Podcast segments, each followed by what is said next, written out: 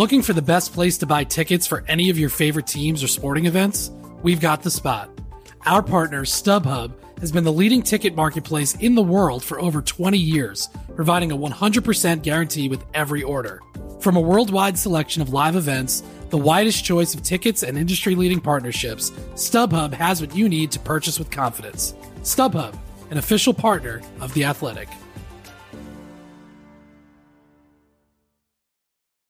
And now, two pigeons bemoaning the fact you can stream DirecTV satellite-free.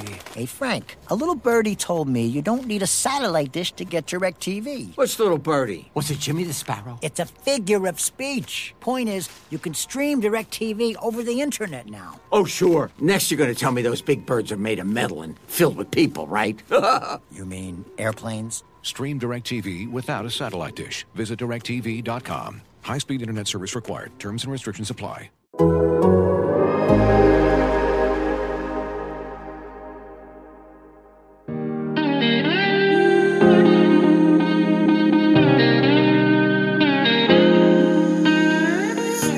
culture is the culture. It's 4 to 6 A to B, competitive excellence, and the brotherhood. The plan to win has never changed. So the culture here and the plan to win is always going to be here at Ohio State.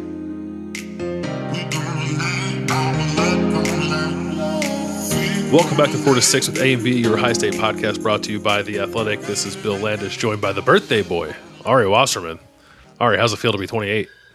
Feels pretty good. I can't think of a more appropriate way to spend my birthday than sitting Indian style on my bed recording a podcast with my best friend. So hope this is a good one.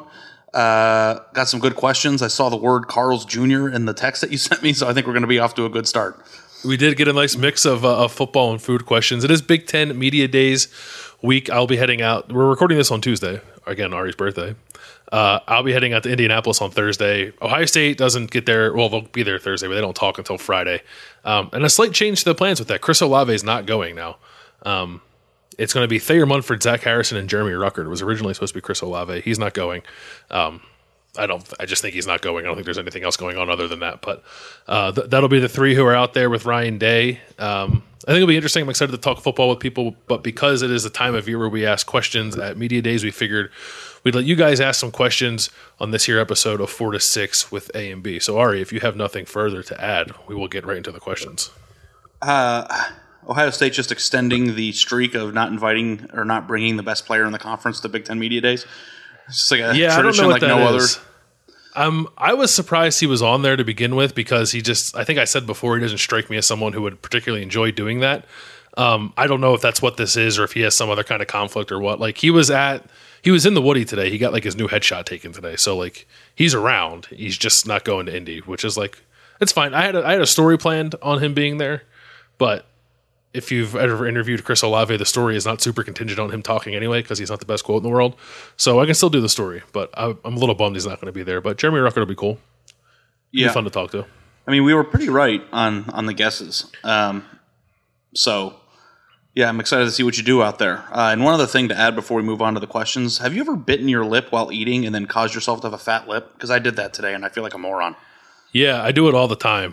When I bite my lip, or like worse, when I bite the inside of my mouth, I feel like a big dumb idiot, and it hurts a whole lot. Yeah, yeah, I did it today, terrible. And I'm just like, can you just get a hold of yourself? It's like the most basic of human functions. It's innate. It's an innate trait that children automatically know how to do because it's in our DNA. And I'm 34 now, and I don't know how to chew my food without bleeding. Why'd you tell everyone you were your age? I don't think when you were 28. No, I think being 34 is some street cred, you know. I've been around the block a few years. I didn't realize you were that old. You're like a full year and a half older than I am. I didn't realize that. Yeah, it hasn't changed since we met. It's kind of been the same. I don't know why. I don't know why I thought we were the same age, but I guess that's what I'm. Yeah, I've always been a year older than you. Yeah. July 20th. You look at me different. You can call me Dad if you want. Yeah, I might. Uncle. I'm gonna call you Uncle. Uncle Ari. Happy birthday to Uncle Ari. Thank you. All right.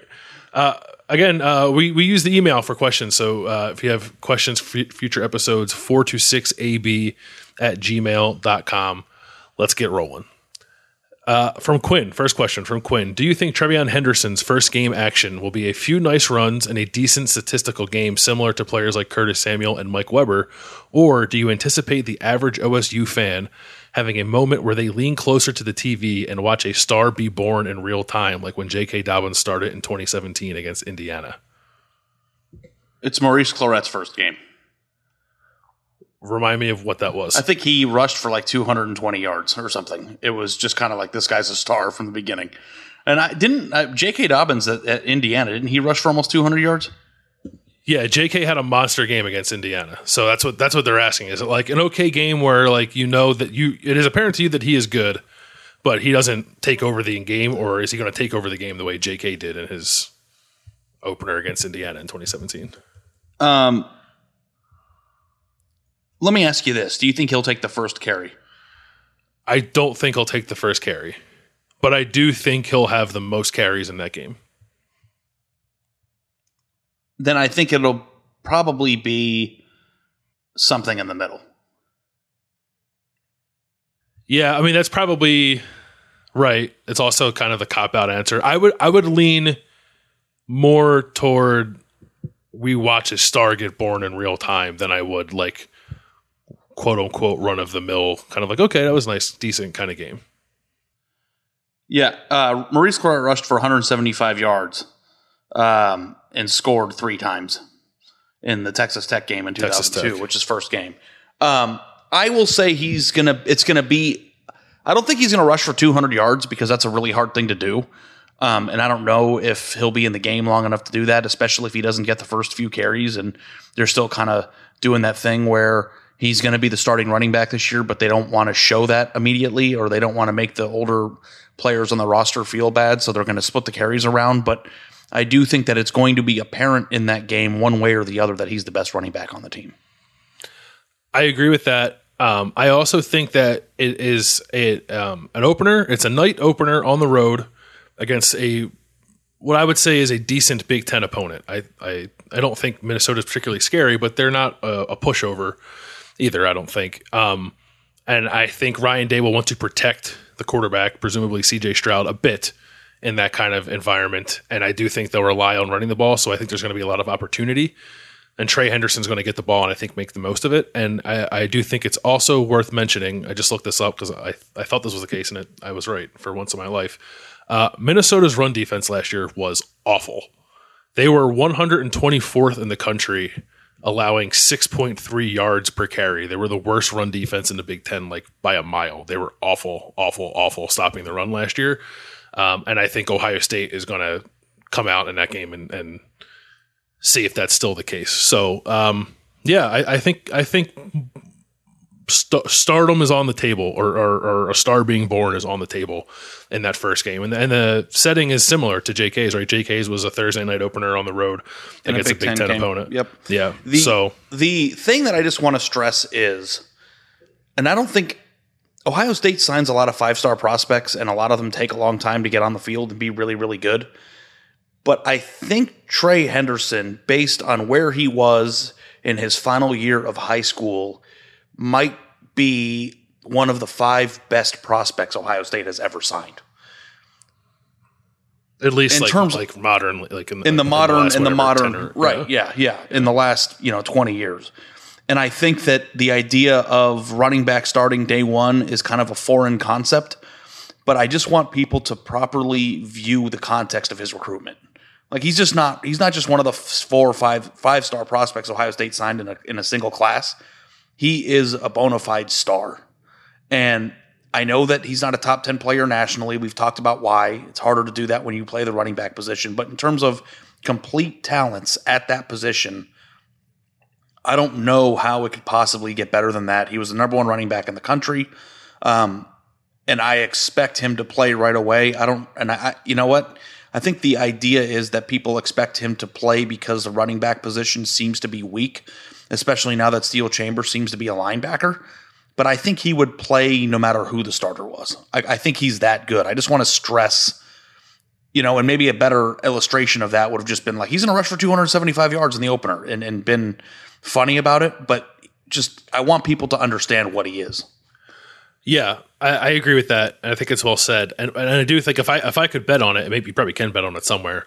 Like, I would bet that Master T gets the first carry for Ohio State, but Trey Henderson's going to be part of the game plan, and I just think it's going to play out in a way where, like, they're going to give him touches because they came in with the idea of giving him touches, and then once they do and see what he does, they're not going to be able to help themselves but give him more. And I think by the end of that, I think it's very possible that by the end of that game, we're going to stop asking ourselves this question about, like, whoa, where does he fit into the pecking order? Is he the number one guy or not? Like, I think it could be very apparent after that game that he is number one guy and will be for the rest of the year. Normalize expecting freshmen to start. I would love to, but, you know, history tells me I shouldn't at Ohio State. Yeah. Has there Which been, dovetails nicely into our I don't know. Question. I guess this would be a good question before we go to the next one, but has there ever been a player that signed with Ohio State as good as Trey Henderson at a position of such high need at the same time? Ooh. I mean, there probably is. I'm trying to think off the top of my head. I'm trying to think off the top of my head, too. I don't know. Like Raekwon McMillan, a middle linebacker in 2014, maybe? Maybe. That's a good one. And it's kind of hard to remember where they were transitioning when you look at the classes. And you can always say that, you know, a Zach Harrison or a Garrett Wilson is just somebody that you can plug in right away. The same with Jack Sawyer, because those positions are positions that you kind of roll a lot. And Nick Petit-Frere was a huge get because of what happened with Jackson Carman. Even you could make the case to Ron Vincent, because defensive tackles of that level are few and far between. But I'm trying to come up with one that was just like, oh my God, they need one really, really bad. Oh my God, they got one. And he's the best player in the country. And oh my God, he's starter right away. Like, I don't know that happened. And that's what I expect. And I've expected since the day he committed to Ohio State. Yeah. And there's more of a spotlight on it because of like their misses the year before were like pretty high profile, which creates a different dynamic than maybe hasn't existed all that often prior to this happening. But I do think that's right. It was a glaring need for them in that recruiting class. It's a glaring need, in my opinion, for them on this roster to have a game changer at tailback. And like they got the guy that I think is going to do it from the jump. So not to put too much pressure on the kid, but that's where I'm at with him. And I don't really, I feel like I don't get carried away a lot with freshmen, but like I'm pretty much there with Trey Henderson, even though he hasn't. I mean, there is a world where Bijan Robinson is just the starter right now.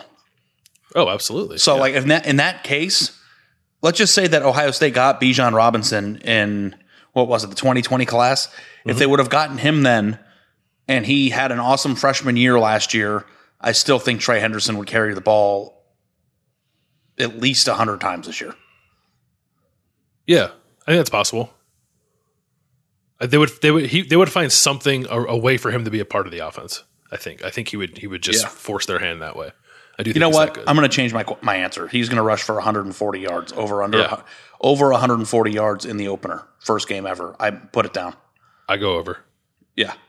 I go over. I think they're going to try to line up and just smash Minnesota. And it's like, we're going to talk a lot about C.J. Stroud coming into the game. And then like Ohio State's just going to completely annihilate them up front and run the ball all day.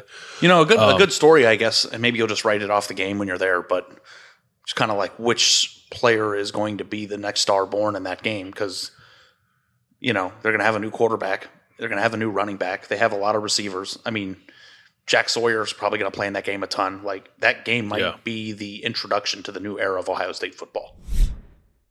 Looking for an assist with your credit card but can't get a hold of anyone? Luckily, with 24/7 U.S.-based live customer service from Discover, everyone has the option to talk to a real person anytime, day or night.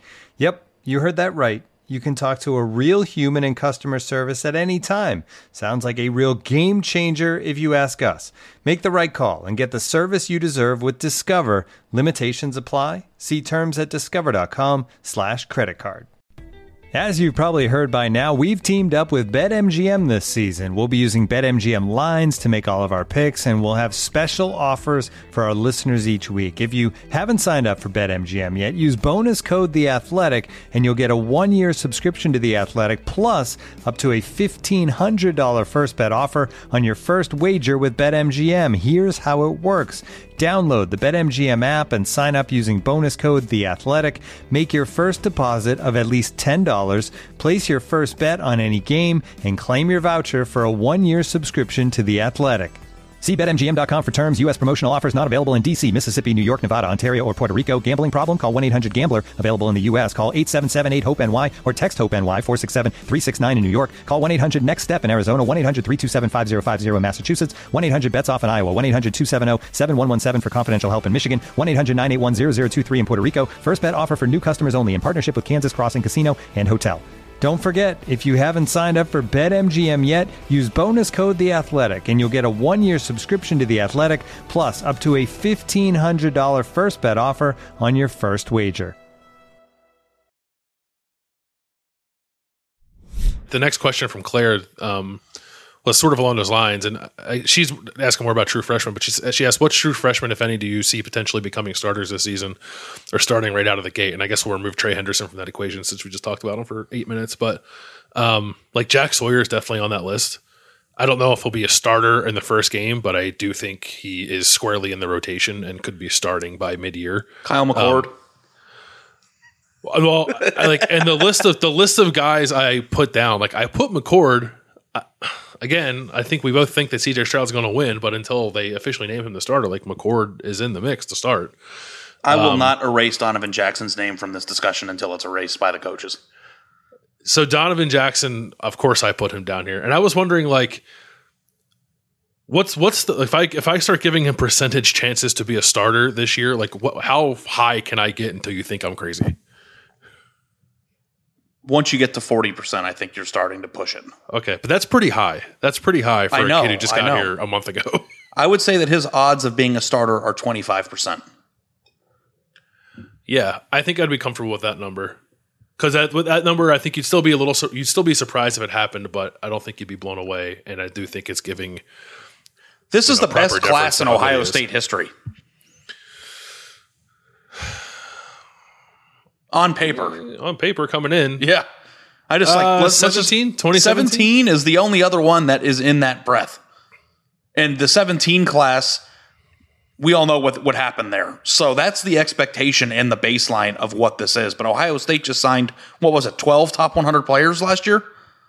Yeah, but I'm trying to think like who outside of JK was like a dude right away? Okuda played at the end of this first year, didn't he? A little bit. Chase Young. Like, I don't know, kind of minimally. Baron Browning was a late bloomer. Sean Wade was a late bloomer. Wyatt Davis didn't start his first year. Trayvon Grimes transferred. Tate Martell never played. None of these guys played. Nobody, none of them played. Yeah. It's like the top two players in that class, the highest rated ones, both were first round draft picks. So, but when you think about freshmen, like, I just don't remember, too, the 2016 team. I feel like Ohio State's in a bigger transition on defense right now than they were after that season. So you have you have a glaring hole at a running back position, and you have a new starter, and the class had a five-star quarterback a new starter at quarterback, and they just signed a five-star quarterback. I don't think Kyle McCord's going to be the starter, but there are a lot of places in this very deep and talented team where you could make a case for them. The problem is I don't know how to dissect what starter means at receiver. Right. So that's kind of a harder thing to do. Like, I would not be surprised if Marvin Harrison Jr. caught 60 passes this year. That's a lot. 60's a lot. Yeah. Especially considering but would you be floored? Yes, I would. I would be pretty shocked if he caught 60 passes. Because if he catches 60, Olave and Wilson and Smith and Jigba are doing what? Like, are they all catching 60?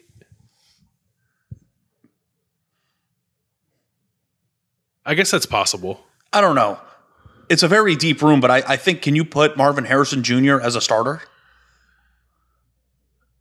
I wouldn't right now, no. We have a question on this later about, like, what this receiver kind of picture is going to look like, because last year was basically a two-man show.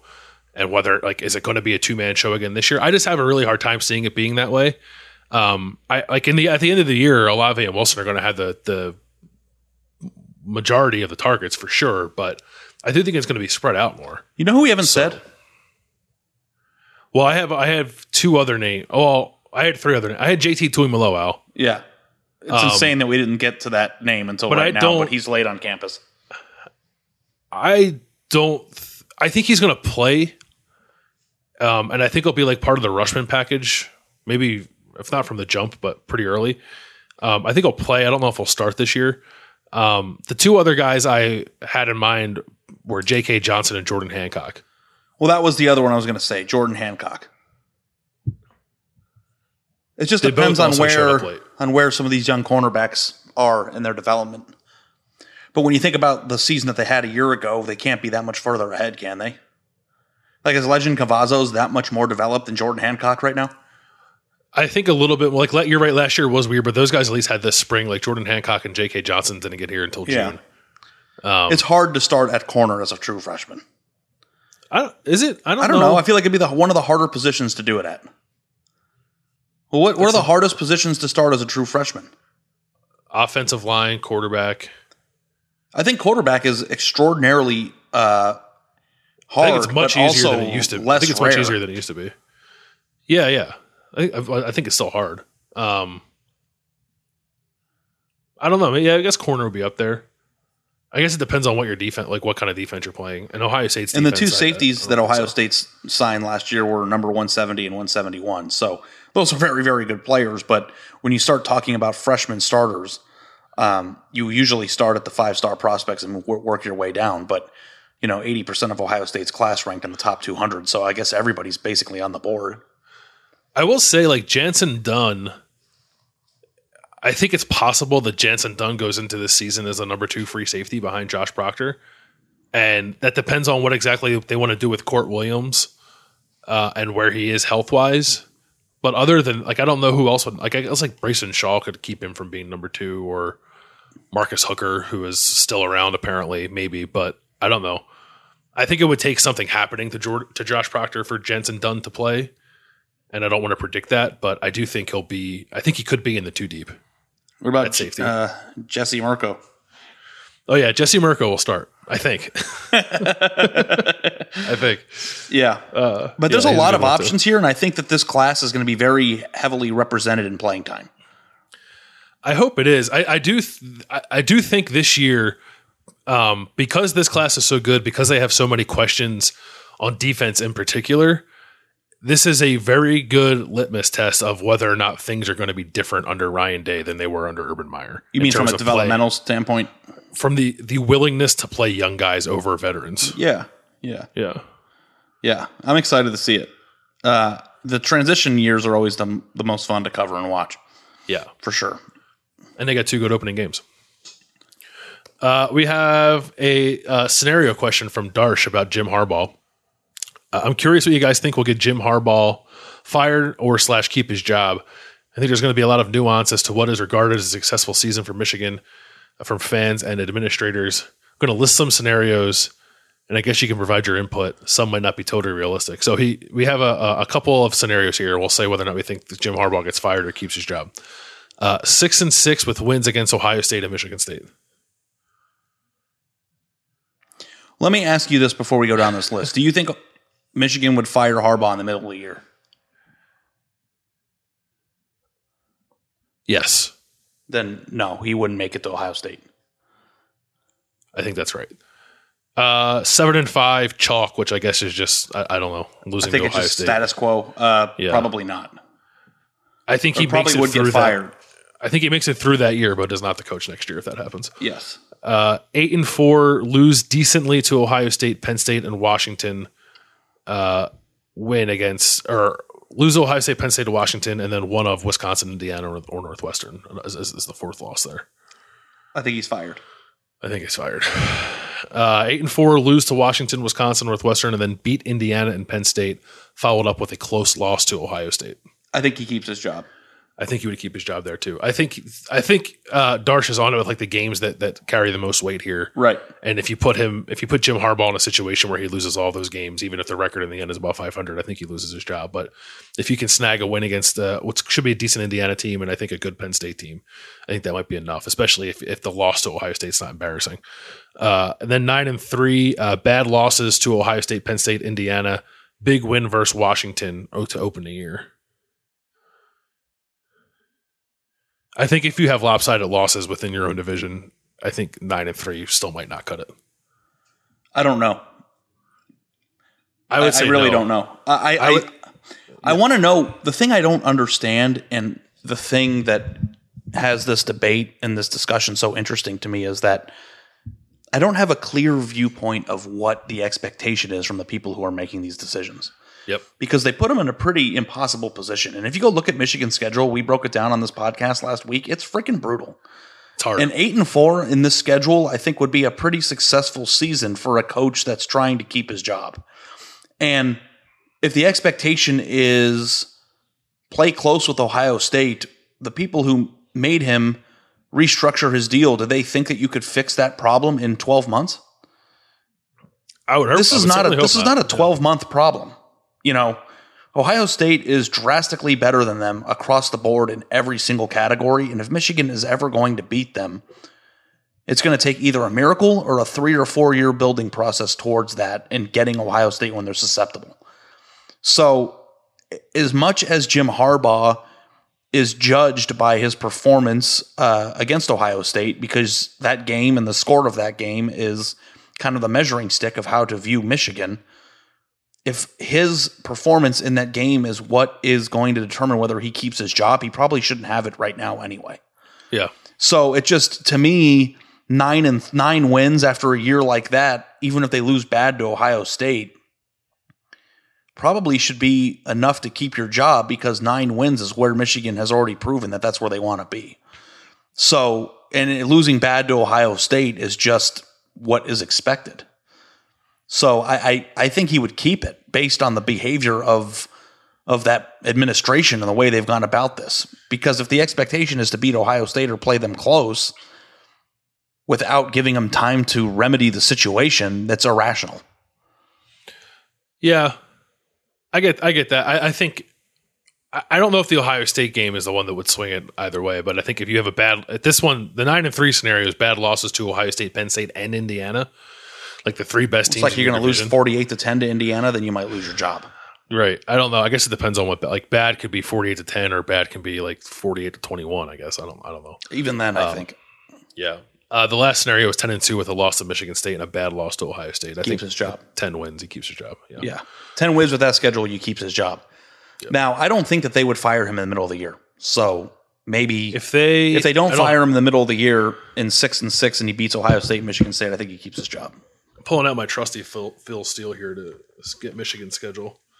You guys hear that? You hear the pages flipping? Yeah, you can smell the magazine sheets. College football season's around the corner. I'm flipping through Phil Steele. Phil Steele is going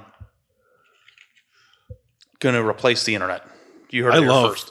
I love that Michigan is behind Indiana in the Phil Steele Big Ten preview. All right, so Western Michigan home against Washington, Northern Illinois. I think they're not going to lose the Rutgers. If he starts 0-4, which includes losing at home the Rutgers, would they can him? Why is he not canned right now? Well, right. That's the thing. It's just like, yeah.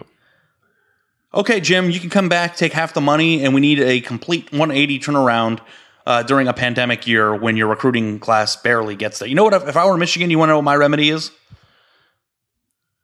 I bet you could guess it. Call Matt Campbell. I think you start McCarthy right away.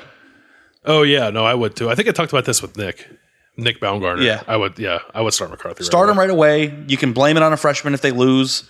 Say, hey, we're getting him ready. In 2 years, we're going to be awesome with our 5-star quarterback, and let it ride. Like, if you're going to start Cade McNamara and hope to win the Big Ten, it's just like, what's the upside with that? If Michigan starts 3-1, which means it beats Western Michigan, beats Rutgers, beats Northern Illinois, but loses at home to Washington, and then goes on the road at Wisconsin and at Nebraska and loses both those games and is 3-3 going into its bye week. Does Jim Harbaugh coach the next game? Yeah. Yeah, I think so too. I think that's like probably what is going to happen, and I think he'll be coaching. The thing about Jim Harbaugh is that everybody's lost confidence in Jim, and rightfully so, but I think the administration's got their heads up their butt. We don't know what they want to be, because I don't think they know what they want to be. If you don't know what you want to be, then how can you possibly make a coaching decision and set out standards for your program? Yep. It's like, do you want to be 10-2 and behind Ohio State? Jim Harbaugh's the perfect guy for that. Do you want to be better than Ohio State? Jim Harbaugh's not the guy for that. It's that simple. I think that's right. This next one is, I don't really think this is a question, but I copied it and put it in here anyway because, you know, I like the general message here. From David, hey guys, love the podcast, enjoy every aspect of it. However, I cannot sit back any longer without addressing the In-N-Out burger and Wendy's. In-N-Out needs to be compared to Shake Shack, and it doesn't even come close to the Shake Shack burger. I agree on the fast food levels based on price. However, Wendy's doesn't hold a candle to the best fast food burger out there. You ready? Carl's Jr. / Hardee's, if you live up north. Superstar with cheese is hands down the best fast food burger out there. If you haven't tried it, do it with haste. And it says, Ari, there are plenty in Dallas. Not sure if there are any in Ohio. That's all I wanted to say. Love the podcast. I've never had a Carl's Jr. or Hardee's burger. I've been to Hardee's before. I don't remember the burger. I don't remember it being transcendent. I remember it being fine. I don't know if I ordered the one that he suggested. I think I ate it in North Carolina once, and there's a bunch of them. There's one, where there's one in Ohio? You know that outlet mall down 71 towards Cincinnati, that big outlet mall? And I think it's Washington Courthouse. There's a Carl's Jr. in one of those rest stops, gas stations. I think it's the Love's across the highway. I don't know why. What is the thing that he's saying about Wendy's and In-N-Out? In-N-Out needs to be compared to Shake Shack. Because In-N-Out is cheaper than Wendy's.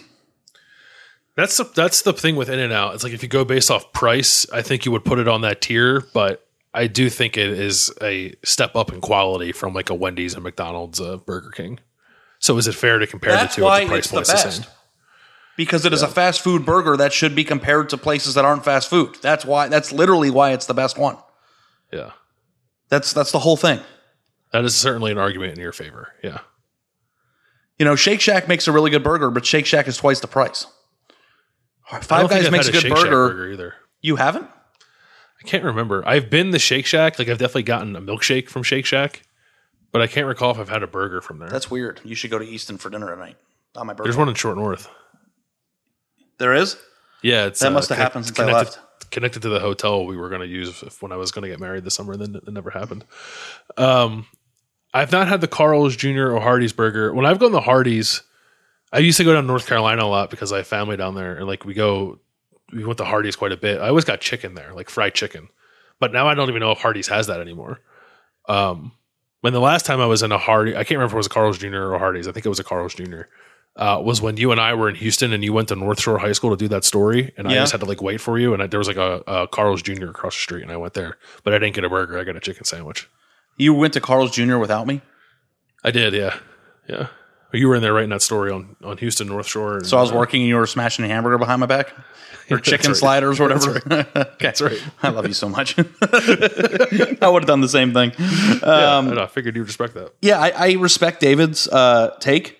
I don't want to dismiss it. I just don't remember. The one or two instances of me eating Carl's Jr., it never left. I never left thinking, holy crap, I'm sleeping on something here. I feel like I need to go check it out now. Get the burger. Yeah, it's all about it's research. Science. It's science. Yeah. Okay.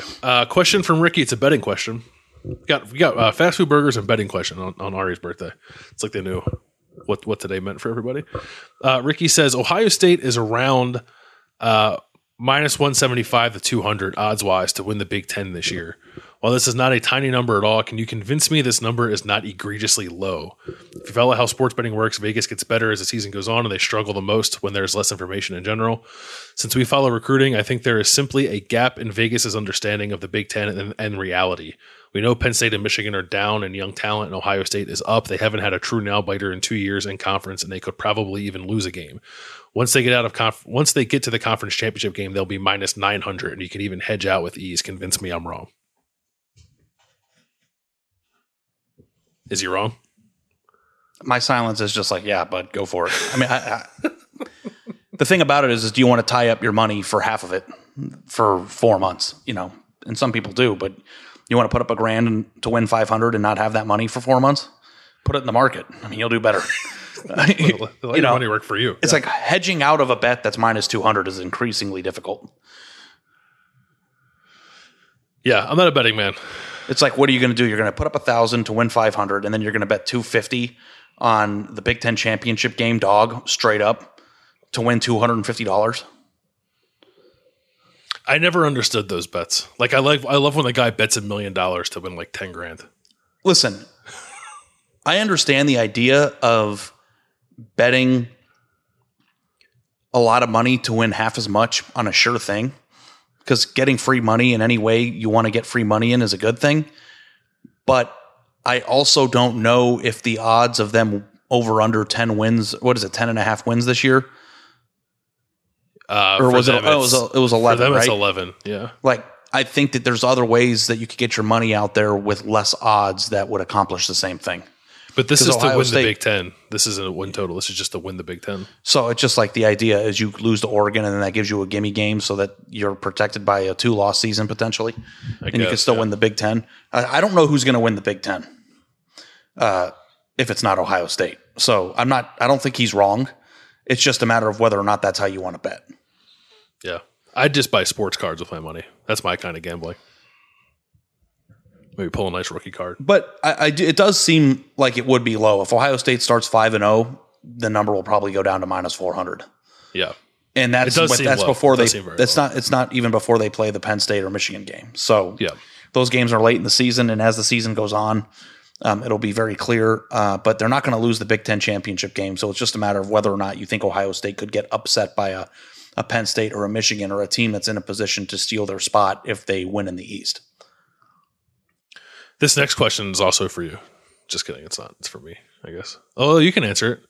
From Josh, can you guys please take 60 seconds to describe the difference in defensive tackle positions, nose tackle versus 3 technique, looking to understand the difference in how they line up and the type of player OSU looks for in each position? Did you ask this question? I did not. I do not. Sounds like it. I do not have an alias that goes by the name of Josh on The Athletic. It's pretty simple. Like, it's just basically if you start directly over the center, you're at 0, and then you add a number like each shoulder you move out. So Ohio State doesn't play a true nose tackle. I think they just say that because it's easier, but they play what's called a 1 technique, which is just lined up off the shoulder of the center, and then a 3 technique, which is lined up on the outside shoulder of the guard. 3 technique is a little more of a pass rusher. I think generally a faster guy. 1 technique is a little bigger, takes on more double teams, plays the run a little more than he plays the pass. Body-wise, at Ohio State, there's not been a tremendous amount of difference between the two types of players that like to play there. If you see a team that plays like a true nose, like a 3-4 front that plays a true nose tackle, those are like the squatty 340-pound guys that look like planets out there. Ohio State doesn't really play those kind of guys. So it's a 1 technique and a 3 technique, not a nose per se. But I don't know if that helped or not, but it's fairly simple. Again, if you just start at 0 directly over the center and work your way out to each shoulder and add a number each time, that's where they line up. And they kind of function similarly, but 3 technique is definitely more of a pass rusher. Thank you, Bill. You're welcome. Okay. Let's see here. This question from Jamie: who has better odds to win the Heisman Trophy in their OSU career, C.J. Stroud or Quinn Ewers? I'd probably say C.J. Stroud, because Quinn Ewers is coming up with a lot of really good quarterbacks. And this year, if you look at the landscape of college football, there's no Trevor Lawrence to compete against him. So if you want to talk about C.J. Stroud in a Heisman context, it's like, who are the best quarterbacks in college football this year? Spencer Rattler and Sam Howell. That's it. Yeah, and I think that's right. And I also think too, because I would assume that if C.J. Stroud is a starter this year, he's a starter for 2 years, and then Quinn Ewers will be behind him next year. And then like next year, when Spencer Rattler's not playing college football anymore, Sam Howell's not playing college football anymore, it'd be like C.J. Stroud and DJ Uiagalelei are going to be the two top quarterbacks in college football.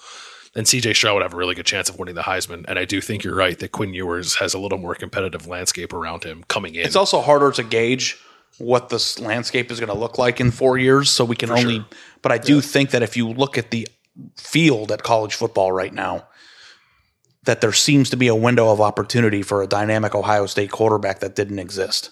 It's like if Justin Fields were on Ohio State's team this year, he would be by far the biggest star in the entire sport. Yes. And last year he had the unfortunate luck of having to share the spotlight with Trevor Lawrence.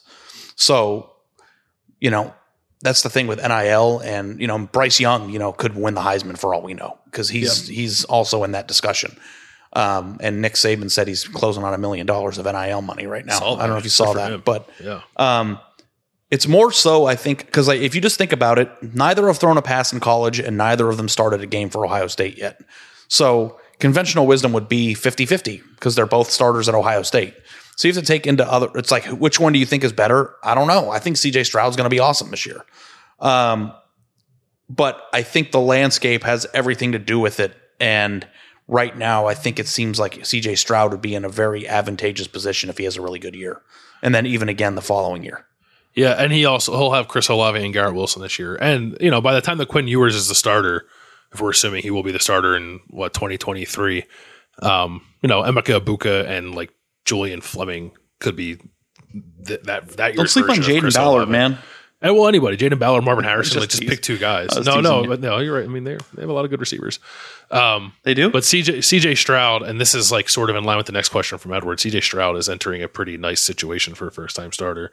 The question from Edward was, I heard it said many times before the season started last year that Mac Jones would be stepping into the best possible situation as a first-year starter. Given the talent returning in Columbus this year, is the 2021 Buckeye QB preseason outlook comparable or behind the 2020 Alabama QB's outlook, and why? I think it's comparable.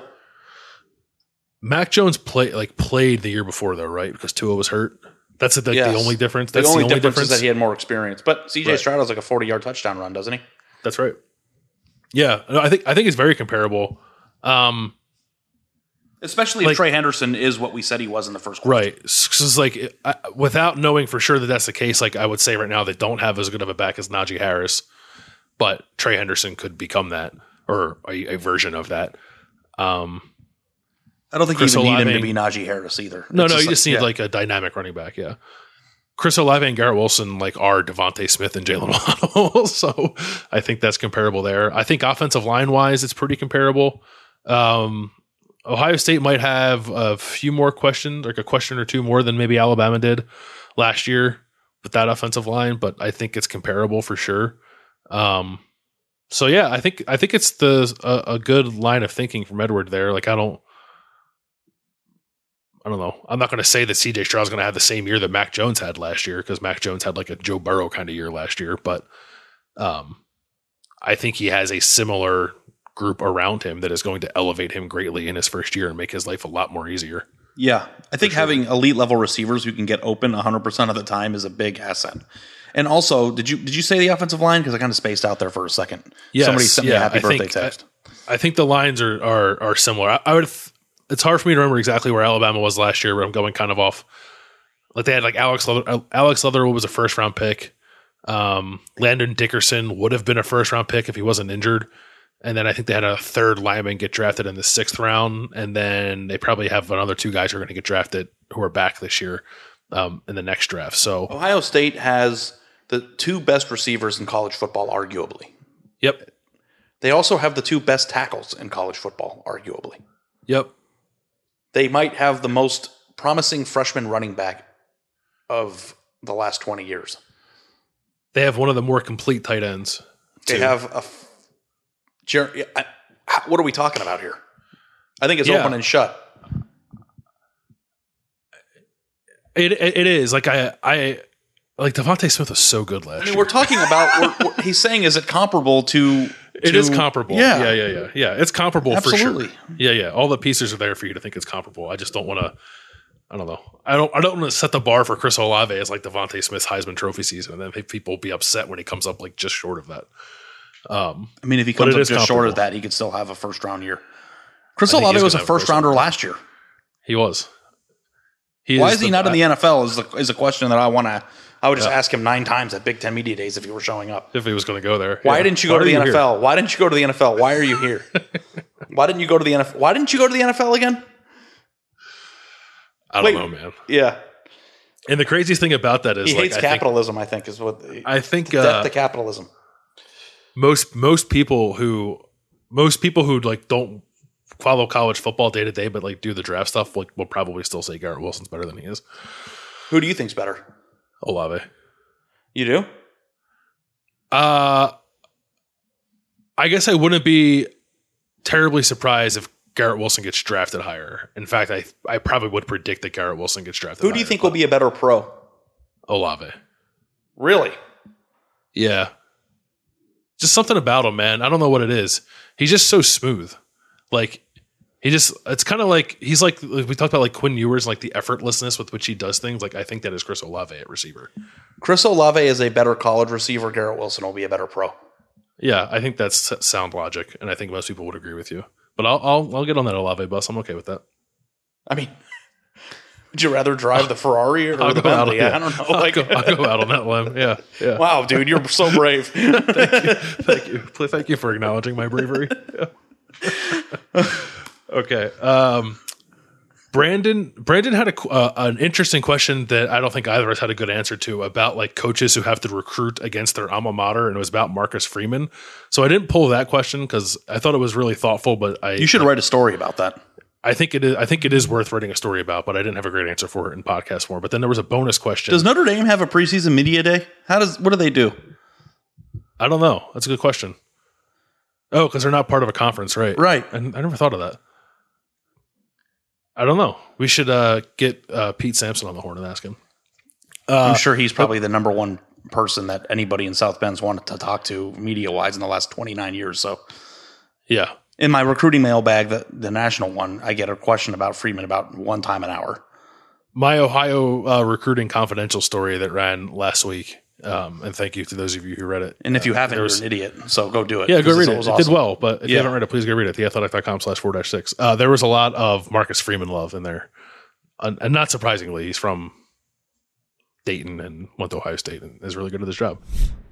And now, two pigeons bemoaning the fact you can stream DirecTV satellite-free. You see this? A family watching baseball on DirecTV with no satellite dish in sight. Let's heckle them. You call that changing the channel? Choke up on the remote, buddy. I hope getting all these games on DirecTV makes up for your mother not pre-chewing your sunflower seeds. DirecTV has the most MLB games. Visit DirecTV.com. Claim based on total games offered on national and regional sports networks with choice package or higher. Availability of RSNs varies by zip code and package. High-speed internet service required. Terms and restrictions apply. You ready? Showtime. On May 3rd, summer starts with The Fall Guy. Let's do it later. Let's drink a spicy margarita. Make some bad decisions. Yes. Audiences are falling in love with the most entertaining film of the year. Fall Guy. Fall Guy. Fall Guy. That's what the poster said. See Ryan Gosling and Emily Blunt in the movie critics say exists to make you happy. Trying to make it out? Nope. Because I don't either. It's not what I'm into right now. What are you into? Talking. Yeah. The Fall Guy. Only in theaters May 3rd. Rated PG-13. But the bonus question from Brandon was, what comes first? The majority of Notre Dame fans calling for Marcus Freeman to replace the easygoing, totally normal Brian Kelly, or the majority of easygoing, totally normal Ohio State fans calling for Marcus Freeman to replace Kerry Combs? I don't think that could ever happen. I think Freeman's next step is head coach. I think his next job is head coach, too. So I guess he's asking what people would be calling for. Probably the unreasonable Ohio State fans. Yeah, that could probably happen in week 5 if they have a bad game in the secondary because they're already on the edge of their at the edge of their seats. I don't know what the temperament is from. Do Notre Dame fans love Brian Kelly? Because even though he hasn't won a national championship, you can say that he's done. Basically, I mean, say what you want about the man. I think he's probably reached the pinnacle of what you can do there right now. I think that's right. I do think they could do better. Their ceiling is probably a national to win the national title, but I think you would need an Urban like figure to do it. Right, and if they could have fired Brian Kelly last year and probably hired Urban if they wanted to. I don't think the second one is realistic because of what we said. He's going to be a head coach next, but I do think that there is a segment of the Ohio State fan base that is like already nervous that somewhere along the line a mistake was made and Marcus Freeman's not here. I will say. I think Marcus Freeman is a great recruiter. And I also think he's a good coach, but I'm a little bit curious, like now that he is not with Luke Fickell and kind of like running his own thing, what exactly that looks like. They have good players in Notre Dame. I think they are going to be good. And he brings in very talented players to make sure that they are good.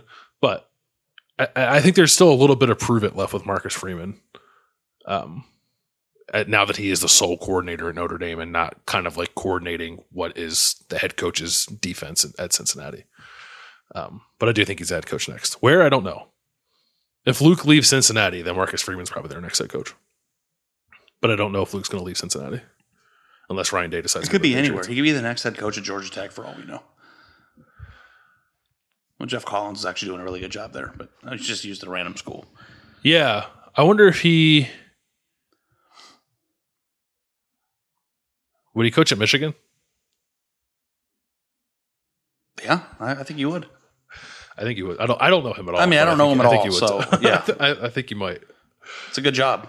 Yeah. Question from Shane: will Ryan Day's legacy surpass Urban Meyer's legacy at Ohio State if he wins 2+ national titles and continues piling up Big Ten championships, or will Urban's polarizing entity and elevation of the program keep him above Day? I don't know how to do this because I don't know how to rank the current former coaches. Because I think if you asked Ohio State fans, everybody would have their own personal favorite. Some people might favor Tressel because he ended the Michigan drought, or favor Urban for extending their national profile, or Woody for helping create the program as we know it. Like, everybody has their own place in the history books. And I guess if you expanded out for 10 years and you gave Ohio State 2 national championships and 8 Big Ten championships in the next 10 years, like, I don't know how you would frame Ryan Day. You know, I don't know, you know, surpassing is hard because it's just like, even if Mario Cristobal wins a playoff game at Oregon, he still couldn't have probably done that without Chip Kelly's existence, you know, and these guys are building blocks. So it's like hard for me to answer that. It is hard to answer, but I mean, of all the guys you listed, like, Woody's the only one that's won multiple national titles. So if Ryan did that, I think there is some kind of separation there. Yeah. But it is hard. Like, he is and always will be sort of like standing on what Urban built a little bit. And we've had various forms of this conversation. Like, what could he ever do to separate himself from that entirely? And I don't think it's impossible to separate himself from it entirely. But I do think if he were to win 2 national championships, we would probably stop talking about it. I think the answer to that question is longevity. I think that sustaining a program is incredibly hard to do. And at a certain point, it stops becoming what Urban built, and it stops becoming what Urban built and starts becoming what Ryan Day oversees. Yeah. And 2 national championships are gold. Alabama's made it look very easy to win them, but it's not. And if you're able to get, I think Ohio State is legitimately set up to win 2 in the next 5 years. And if they do that, then I think we can have this discussion again. But Ryan Day's lost 2 games as Ohio State's head coach, and both were in the playoff. He's recruiting at the highest level possible. And in a year where they lost one of the best quarterbacks in program history, they're expected to win a national championship again. So, you know, they're already kind of there, but in 8 years from now, if they have 2 national championships and are headed into a season as a national championship favorite, then I think you have separation. I think you have separation, and it'll also be very weird to see a Ryan Day statue next to Woody Hayes while Tressel and Urban don't have one. Maybe they'll all get one. They'll do the Alabama thing. I mean, if that's what they should do. It makes the most sense. I love the idea of building you build a statue for a coach that won a national championship. Yeah. Yeah.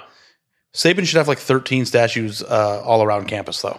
Like, one like near the classroom says "get into class," or one near the like Ohio State has the Brutus Buckeye statues. Yeah. There's like 19 Brutus Buckeye statues. Just, you know, have Nick Saban sitting with his legs crossed in the student union, like on the bench, come sit next to the Nick Saban statue, like he's Ronald McDonald. Yeah, yeah, exactly. Question from Kathleen. I'm just going to use Kathleen's food question because I think we kind of talked about the second part of her question in terms of receiver targets and stuff like that. Kathleen writes, "You too often discuss fast food sandwiches. I'm curious if either of you use the online apps to make your orders. They often have some major deals and offers on the apps. For example, Ari, buy one, get one filet of fish is commonly available in the deal section of the McDonald's app. Or do you just pull up an order off the menu like peasants?" What now? Did she say BOGO Filet-O-Fish? BOGO Filet-O-Fish. I've never... I think there's a certain line. Listen, I know I'm a slob. And I know that some of the times that I've eaten have been shameful and I've felt terrible about it. But I think I would rather pay more than have the McDonald's app on my phone. Like, I think that there's a certain point where it's just like, bro, get a hold of yourself. And I think that when you're downloading the McDonald's app, you've probably arrived there. Yeah. The last time I went through McDonald's, which was like 2 days ago, they asked me when I pulled through the drive-thru, are you going to be ordering on the mobile app? And I thought to myself, well no, I'm here. Like, why would I do that? Why would I pull up to the microphone? I just want to give you this money and then you give me food so I can go home and eat it. But you're making it extremely difficult. Yeah. These are really great. I'd like to buy these. I'd like to go home and wear them. I'd like to go home and wear them. No. We sell your stuff on eBay. Which I'm finding out firsthand right now is extremely hard to do. Yeah. But yeah, I just like don't want to have to face that. It feels like a step too. Well, I guess I think for the normal person, it's not a step too far. But for the people who can't help themselves, yeah, firing up the McDonald's app is too easy for someone with no willpower like myself. Also, like if I handed my phone over to my fiance and she was scrolling through my apps and she just saw like a fast food folder, like I think that she would leave me. So it's just like for the $3 that it costs to get the two Filet-O-Fishes. I think I'll just I do feel like a peasant now. It should be a VIP for how much money I've spent at that place over the years, but I just – it's shameful to eat it that much. It's shameful to eat it enough where you need the app. Unless you are a coffee person and that's where you get your coffee in the morning. There you go. That's how I'll justify it. I'm going to download the McDonald's app right now for my coffee. I get coffee there every day. Just for coffee. Yeah, just for coffee. I'm sure you've driven into McDonald's plenty of times and just ordered a black coffee and left, right? Yeah. I can stop whenever I want. Never added a hash brown in there. They got the grill on every time you're in there. That's right. Oh, the grill's hot? Okay. All right. Why don't you throw a McDouble on there and a hash brown? We'll call it a morning. Okay, last question from Tyler. He's got a football question and then more of a food comment. The question is the Big Ten closer to being the ACC with one giant and many average teams who are good on the occasion, or can the Big Ten get back to what it was when it was similar to the SEC with one clear favorite but a handful of really, really good teams who challenge Ohio State and a few sneaky good teams? Doesn't seem like that long ago that Michigan State made the playoff, Penn State was in the conversation, and Iowa and Michigan were moments away from a playoff versus right now we're outside of Ohio State. We look to Wisconsin to being the second Big Ten team that shows national life. I got a hot take for you. I think the SEC is going to be really freaking good in 3 years. The SEC? ACC. Did I say SEC? The ACC. Yeah, I might have misheard you. So I might have said, I have this thing that's happening as I get older, Bill, where I say something different than I'm thinking. Oh, that happens to me all the time. Okay, because I don't know if I have a problem or... I think they're mini strokes is what they are. Someone call a doctor. Yeah, ACC. I have faith in the way that Florida State's recruiting right now. They've got 2 5-star prospects. I have hope there. They're going to have offensive linemen on our team eventually, or is that part of the plan? I hope so. That Travis Hunter guy that's on their team right now or in their class is not only the most dynamic human being I've ever met in my entire life, but also just I would draft him now. Yeah. I don't know what position he's going to play. He swears that he's the best cornerback and the best receiver in the country, if you ask him. And I love the confidence, but I don't know how Florida State's going to use him. But like in our Devy League, he would be somebody that you would want to stash away, I think. Let me write that down. The draft's going up. North Carolina's over-under for wins this year is 10, and they play Notre Dame. Yeah. North Carolina's recruiting sneaky good, and I kind of like where they're headed. They're getting quarterbacks too, right? They have Drake May right behind Sam Howell. Yeah. They've got some guys in there, and they got Tony Grimes, a name that Ohio State fans are probably pretty familiar with. BC is recruiting at the highest level in program history. I don't know how long Jeff Hafley's there, and I'm not saying that BC is going to be like a Penn State, but if BC becomes a factor in the Northeast, you have some geography there that's, only being pursued by Michigan at this point. I think that there's a chance that Miami is recruiting at a higher level. Like the pieces are in place for the ACC to be a really good conference. And I think right now the interesting race is between some of those schools I just mentioned to being the next team that can potentially knock off Clemson in the ACC. And they're all kind of happening at the same time. So who wins that race will be fun to watch. But that's a good question. I don't know. Like the Big Ten is kind of a one-trick pony right now. It feels nationally. The Big Ten feels a little stuck in place to me, and I think like new blood at Michigan could make it feel different. I do think Penn State is in an okay spot and just had a weird year last year. I fully expect Penn State to bounce back and kind of be what it's been. They're recruiting really well in this last month too, if you haven't been paying attention. They have been. Yeah, they have been. And they're off to a good start in 23 too, although that doesn't mean much right now. So I think like the gap, I was looking back at the blue chip ratio the last few years, the gap between Ohio State and Penn State right now is about what it's always been, and it is a sizable gap. But I think Penn State's in okay shape. I wish Michigan had more juice. I think it's the fact that Michigan's lost its juice completely that makes it feel differently. Yeah. Like, and I don't think that Iowa is a team that is going to be holding up the conference. You just don't ever trust the West to like quite get to that level, right? Also, Wisconsin has benefited tremendously from not playing in the East. For sure. Wisconsin's absolutely a good football program, and they are what they are as a 10-win team every year, but they would not be a 10-win team every year if their schedule was Penn State's. 100% agree. And I think that like, yeah.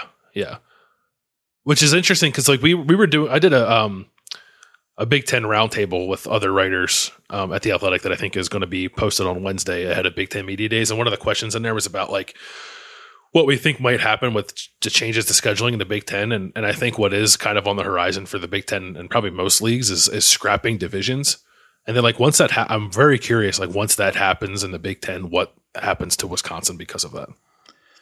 Yeah, I don't know if I'm allowed to say this, but I also told Kevin Warren that I think the Big Ten championship game should be in Vegas, and he seemed open to that. So we'll stay tuned for that. But I wanted to bring something up to you, Landis, because it's something that I wrote today in my mailbag, and somebody had an awesome question, and I think I'm going to pursue it, but it seems like it might be a story that you would want to pursue too. Okay. So the question was, any reason other than the presence of Ohio State, Michigan, and Penn State in the Big Ten that the Big Ten's West division is struggling to recruit as well as the East? Even Rutgers and Indiana are doing better than the perennial West champion, Wisconsin. The top four teams in the Big Ten rankings right now in recruiting are all in the East. Then you have Northwestern at 5, and then Indiana and Michigan State at 6 and 7. So top 6 of the top 7 ranked classes at this moment are Big Ten teams, and my answer was that it's just a geography thing. And I think it's mostly geography, but I also think it's style of play.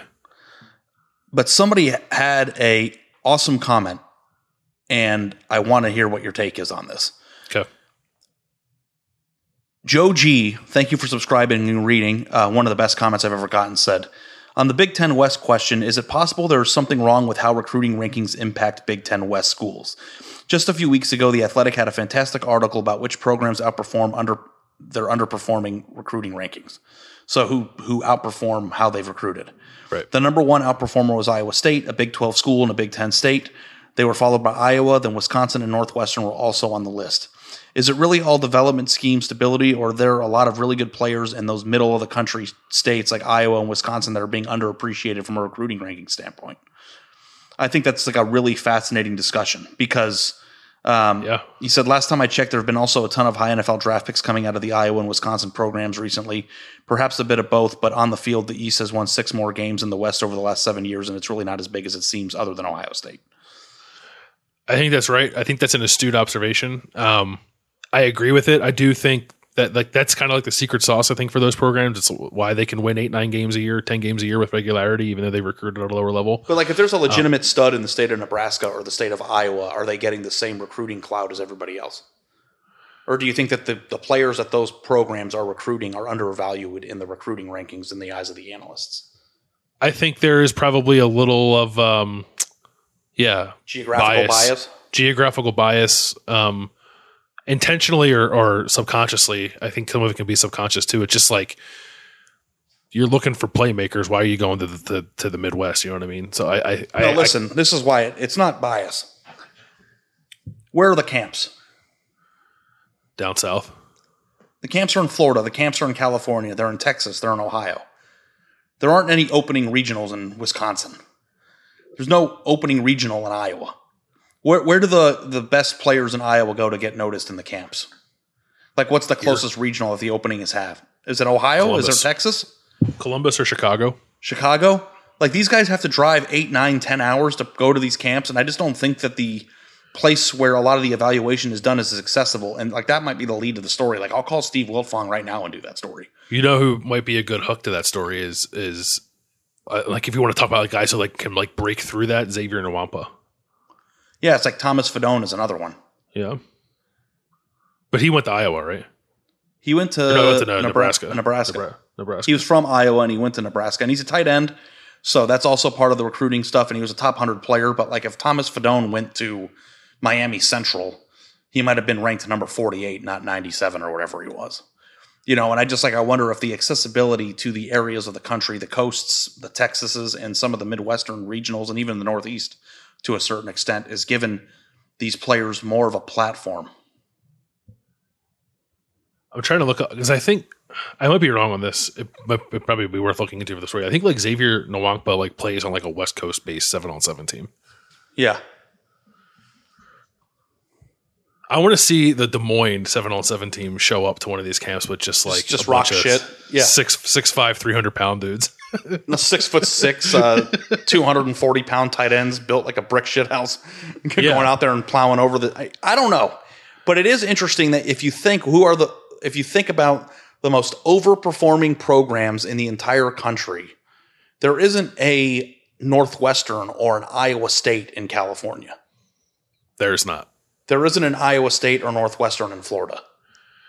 I think a big, and I'm not saying this because I am biased to this particular position, but with talking with coaches about this a little bit over the last few weeks, the one thing you can find in these places we're talking about is linemen, and, like, tough linemen, like ass kickers. And they grew up plowing the field. I don't think you find those kids on the West Coast very often anymore. And, like, I heard that in reporting my story for Ohio Recruiting Confidential, and I think there's a lot of that too in the California story that Antonio Morales. I'm not trying to be funny, but do you think agriculture is a thing? I mean, I don't know. I'm sure it's part of it. Listen, man, I grew up in Phoenix, Arizona. My vision of labor around the house was taking the trash out. Like, right. I mean, like, I don't know.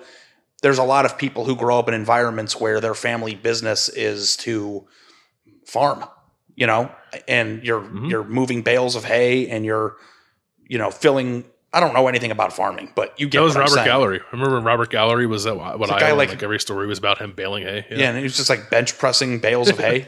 Right. And it's just like, if everything that you do in your life every single day involves some sort of, like, physical activity, then you're just going to have natural strength and aggressiveness that somebody who grew up near the beach in California is never going to have. Yeah, you know, and it's funny because a lot of the big time defensive linemen of the past few years have all been, you know, West Coast kids. And where was Brian Brise from? Is he from the East Coast? He's from Maryland. He is from Damascus, Maryland. Yeah. So I do think the thing with these kind of teams, though, is, like, they do outperform their recruiting rankings, and I think much of it comes back to, if you're good up front, you have a shot. But they're still lacking the dynamic talent at all the skill positions to really break through. They just don't have it. They don't get it in their home state. They can't recruit it from other parts of the country to come to where they are. What do you think is harder to find, though, an underrated or an under-the-radar receiver or an under-the-radar left tackle? Like, I think you could go find one of the 5,000 speedsters in Florida and get a really good receiver. Yeah, probably. Like, where's Ty Freifogel from? I don't know where he's from. That's a good question. Florida? Tom Allen recruits Florida quite a bit. Was he, like, a 3-star prospect from Florida who was an 800th ranked? I mean, I don't know anything about where he's from. He is from Mississippi. Okay, and what was his ranking? Oh, now you're asking me hard stuff. Hold on. Oh, I just Google 247 every time. Right to the recruiting profile. His ranking, he was the 1,712 overall recruit. Yeah. In the class of 2017. Yeah, and if you go look at the preseason All-American list of linemen, I wonder if if the linemen are filled with a bunch of 3-star prospects. I just don't know which one's harder to find, or which position is more in a position to find under the radar gems. Because linemen's also about growth, spurt, and strength. And that's kind of stuff that's hard to quantify when they're in high school. It's the hardest position to evaluate for high school players, for sure. Offensive line. And I think receiver is a little more straightforward. If you're willing to go do the work and go find a kid who's a 243rd ranked receiver in the country, and he's at somewhere in Mississippi. And there's some guy in Mississippi who's breaking track records at his high school. It's like part of being a receiver is just like, are you fast? And then it's like, if you're fast, then we'll do everything else right. Yeah. I'm not saying that you don't have to be athletic and dynamic and route running and all the things and have good hands. I know every position in football is hard to master. I'm not trying to take away from anything, but it's just there are a lot of really fast people in the country, and I don't know if there's very many brute offensive linemen just sitting there waiting to be picked. Right. But maybe there are, and they're just not being recruited at that level. I'll find them. It'd also be, since you're an offensive line buff, it would be very interesting to go look. This would take forever, but if you want to get your pen out, if you go and you look at the top 3 rounds of the NFL draft of the past 5 years and add up all the stars from every position, I wonder if offensive linemen, like Tristan Wirfs is like the perfect example of this. I think he was a 3-star prospect, right? Yeah. He might have been a 4-star prospect, but there are probably more represented offensive line representatives that were 3-star prospects than there are at any other position. I think that's right. Yeah. I mean, I didn't do the math, but if you looked it up and then reporting a story as to why, I think would be a good story. I'm gonna look up where Tristan Wirfs was. He's from Iowa, right?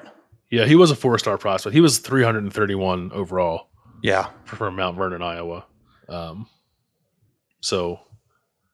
he became he was awesome as a rookie in the NFL for the Bucs.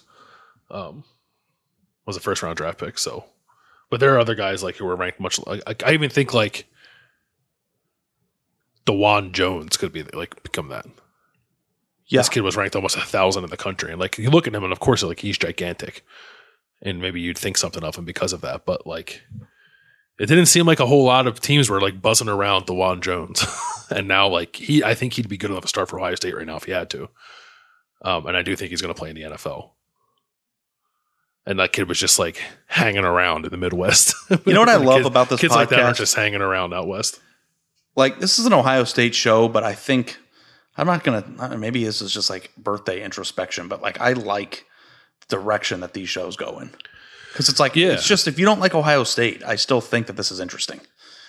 And I know 99% of the people who listen to this are Ohio State fans, and rightfully so, but that is a college football discussion. And I don't know, I am going to write a story about that, I think. I'm going to add that to my list. I think it's interesting. And I think it is. I think Ohio is part of that, right? We're talking a lot about the Iowas and Wisconsin and Nebraskas of the world, but I think the state of Ohio has more blue chip prospects year in and year out than those places for sure. Top end talent. But the majority of the prospects that come out of the state, I think, more fit the bill of the kind of guy you're talking about. Yeah. Yeah. I'm going to write that down on my list. I've got another story I want to tell you about, and I don't know if I should do this or not, but remember when I texted you about Jamie Wood? Yeah. So he's on a show on HBO Max that's kind of like a dating show called F-Boy Island. Yeah. Listen, dude. So I messaged him on Instagram. I'm like, I want to write about this. Good. And he's a chief compliance officer at Ohio State, former high-end 4-star prospect now. He still is? He still works in compliance at Ohio State. Okay. And he was telling me, and I don't know if I'm messing him up right now, but he's like, I hope that name, image, and likeness from being on the show becomes profitable for me. And that's what everybody who goes on The Bachelor and everybody who's on television wants to do, right? And it's a compliance officer at Ohio State is going through NIL on his own. To me, is freaking fascinating. Yeah. What's the premise of that show? It's a bunch of guys are on an island. I think it's a bunch of guys figure out which one's the nice guy and which one's the jerk. Yes. And Jamie Wood is the nice guy. I mean, he has to be. Jamie Wood is the nicest human being I've ever met in my entire life. He's a really good actor. I guess we'll find out. I don't know Jamie Wood. I don't know Jamie Wood that well, but if I took my entire life savings and put it in a room and I told Jamie Wood to guard it, I wouldn't even have a second thought of whether he would take $1 off of my life savings. I would skim a little off the top. I know you would. I wouldn't. That's why I wouldn't tell you do it. You're my best friend in the world, and I. How much is a Happy Meal? We fire out the McDonald's app real quick and see what it costs. But if you're still Tyler's listening, Tyler also had a Tudor's Biscuit World shout out. Yeah, let's end on that.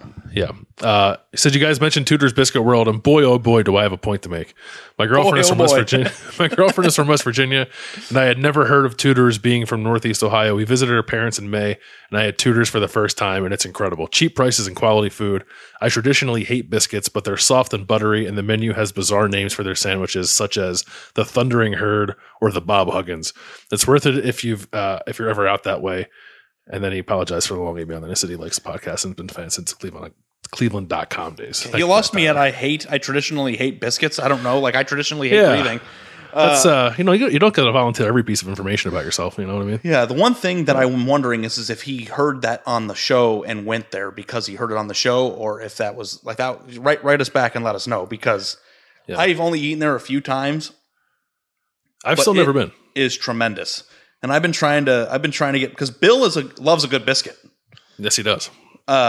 So like, I think I even might've texted you from the biscuit place when I was there. You did. Yep. And it is tremendous. So if you're ever down, listen, I think there's one in Dayton. You don't have much going on the weekends anymore, right? Like, just go out on a Saturday. You drove an hour to get a Philadelphia pretzel. I think it's worth driving down to West Virginia. Going to hit up a casino in Wheeling Island and hit up a Tudor's Biscuit World. I think that would be a good use of a day. Maybe I've go driven to the Nike outlet. For less, so. Yeah. Plus, you like podcasts and driving. You know, it's kind of your thing. You know, it is. When you go there one day, you will be like, I cannot believe I've waited this long. I guarantee it. No, I'm going to go. I drive past one. When we go out to visit my girlfriend's family, like, quite a bit, and I always kick myself for not going there. So the next time we drive out there, I'm going to go. That's the plan. Tudor's Biscuit World, I'm coming for you. Get ready. Okay. Thank you to the 7 of you still listening to 4 to 6 with A&B, as we've gone nearly an hour and 15 minutes on this Q&A episode. Thanks for the questions. Again, hit the email 4to6ab@gmail.com. Subscribe to The Athletic, theathletic.com/4-6, where later this week you'll be able to read stories from myself and all of our writers at Big Ten Media Days out in Indianapolis. Can't wait to get out there, talk to Ryan Day, some guys from the team. Football is around the corner. Camp starts in 2 weeks. Get excited. We'll talk to you guys next week.